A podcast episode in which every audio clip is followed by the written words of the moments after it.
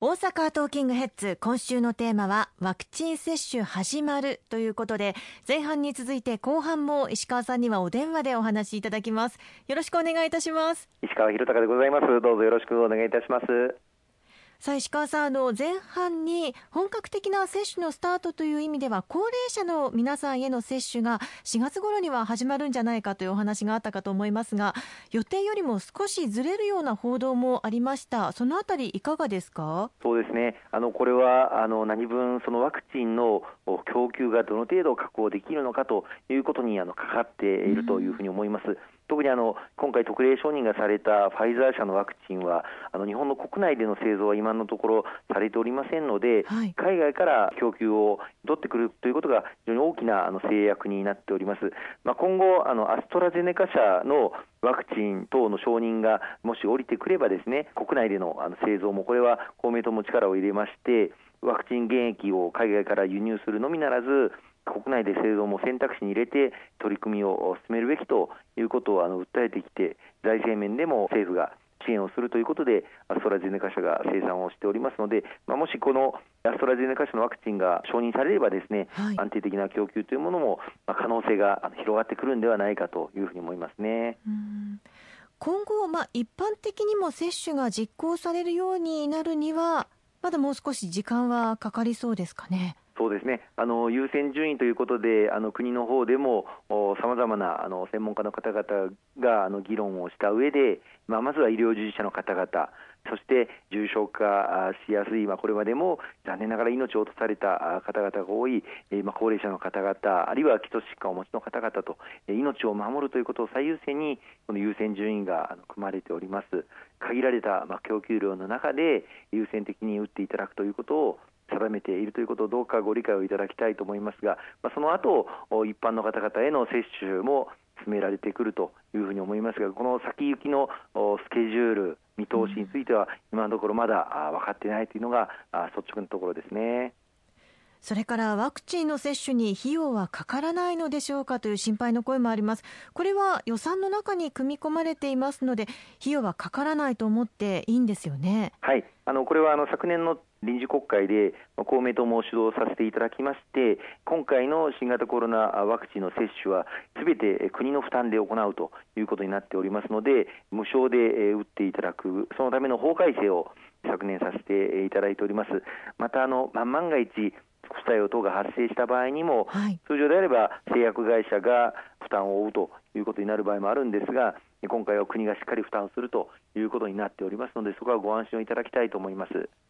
費用に関して、まあ、今までしっかりと予備費の活用を訴えてこられました。なかなか難しい判断であったと思いますがいかがですか？そうですね、まあ、昨年日本政府と海外の製薬会社との交渉が行き詰まっていた時期がありました。その最大の理由は海外の製薬会社から調達をする具体的な財源というものがあの見出していなかったということがあのあってですね交渉が進んでいなかったんですが当時、予算委員会で公明党の議員からやはり海外で先行的に開発が進んでいる企業との交渉をあの進めるためには具体的な財源を示さなければいけないということを指摘をさせていただいて、その財源として令和2年度の予備費を活用すべきだということをあの訴えさせていただいて厚労省がこれを前向きに検討するという答弁をしたことが非常に大きなあのその交渉を前進させるあの引き金になりました。その結果、まあ、昨年の8月、9月と先行的に開発が進んでいる各社との交渉が妥結をして日本国民全員に十分なだけの供給量を確保するという交渉結果に至ったことは大きな成果だったというふうに思っています。うんこのように、まあ、具体的に財源を示して供給量を確保する、まあ、その流れの延長上に、まあ、今回のアメリカのファイザー社のワクチンの接種が開始されたということにつながっているというふうに思いますね。はいそのワクチン接種始まったわけですけれども、まあ、どこまで行ってもワクチンの副作用というのはゼロにはなりませんので各々がやはり正しい情報をしっかりと知った上で正確な判断を下してもらいたいものですよね。そうですねあの今のところ海外ではあの重篤なあの副作用、副反応というのはそれほど発生していないというふうに聞いておりますけれどもあの一般的な意味で例えば痛みが生じるとかあるいはあの気だるさがあの発生したりとかそういったあ副作用はあるというふうに聞いております。あの翌日、まあ、仮に熱が出たりしてもいいようにですねその接種の日に等については十分検討していただくことも大事かと思いますが、こういったあの副作用、副反応についての情報も正確に正しくあの国民の皆様にお伝えをしていくということが接種をあの円滑に進めていく最大の鍵だというふうにあの思っておりますので我々もあの頑張っていきたいと思っております。また合わせてあの国際社会全体でしっかりとワクチン接種が進んでいくということが非常に大事だと思います、はい、あの財政力のある先進諸国だけでワクチンを囲い込むようなことがあってはならないと、うん、私ども公明党その国際的なワクチンの供給体制の確保これを進めるための COVAX ファシリティというあの枠組みに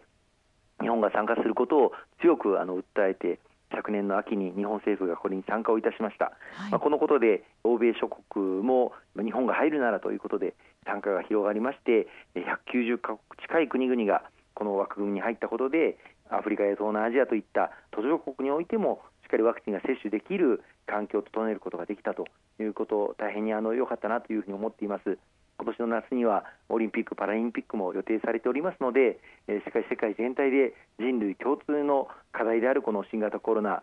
ウイルス感染症との戦いを収束させるその流れをしっかり進めていきたいですよね。このコバックスファシリティというのをもう少し詳しく教えていただいてもいいですか？はい、このコバックスファシリティというのはあの世界保健機関 WHO などが主導する、まあ、国際的な枠組みで高中所得、要するに財政力の豊かな国、あるいは民間団体が資金を出し合って、自分の国への供給を確保するということとともに、途上国へのワクチンの供給を確保するということが狙いとなっています。民間の企業なんかも参加していただいて、事前にまあ共同で購入をしていただいた上で途上国にもしっかり配分をしていくというものなんですが、当初はあの先進国はまあ様子見といいますかまあ、どういう具体的な制度になるのかが見えなかったこともあって、はい、足踏みをしていたんです、でそういった中で状況を聞いた公明党としてこの COVAX ファシリティにいち早く日本政府が参加すべきであるということを強く訴えさせていただきまして日本政府が参加したことが EU はじめ先進諸国が軒並み参加するというきっかけ引き金になったというふうに思っています、まあ、その結果この COVAX ファシリティを民間の立場で支援しているビル・ゲイツ財団からあの公明党に対してですね感謝状が寄せられまして、うん、このビル・ゲイツ財団から、まあ、日本政府への感謝状ならまだ分かりますけれども日本の国内の特定の製造に対して、まあ、公明党の後押しでこの COVAX ファシリティへの日本政府の参加が決まったことは COVAX ファシリティ全体を支える大変に大きな一歩であったというふうにあの感謝をあのしていただいたということはなかなかないことなんではないかなというふうに思いますね。ありがとうございます。またあの私たちもですねリスナーの皆さんにとって番組を通して有効な情報をお届けしていきたいというふうに思っています。石川さんまたいろいろと詳しいことを教えてください。よろしくお願いいたします。え何としてもこのワクチンのあの円滑な接種地方自治体と国の連携でしっかり我々も進めてまいりたいと思いますのでどうぞよろしくお願いします。また何かあの地域でお分かりにならないこと等ありましたら遠慮なく公明党の地方議員あるいは国会議員にお問い合わせをいただければと思いますのでよろしくお願いいたします。石川さん今週もありがとうございました。どうも本当にありがとうございます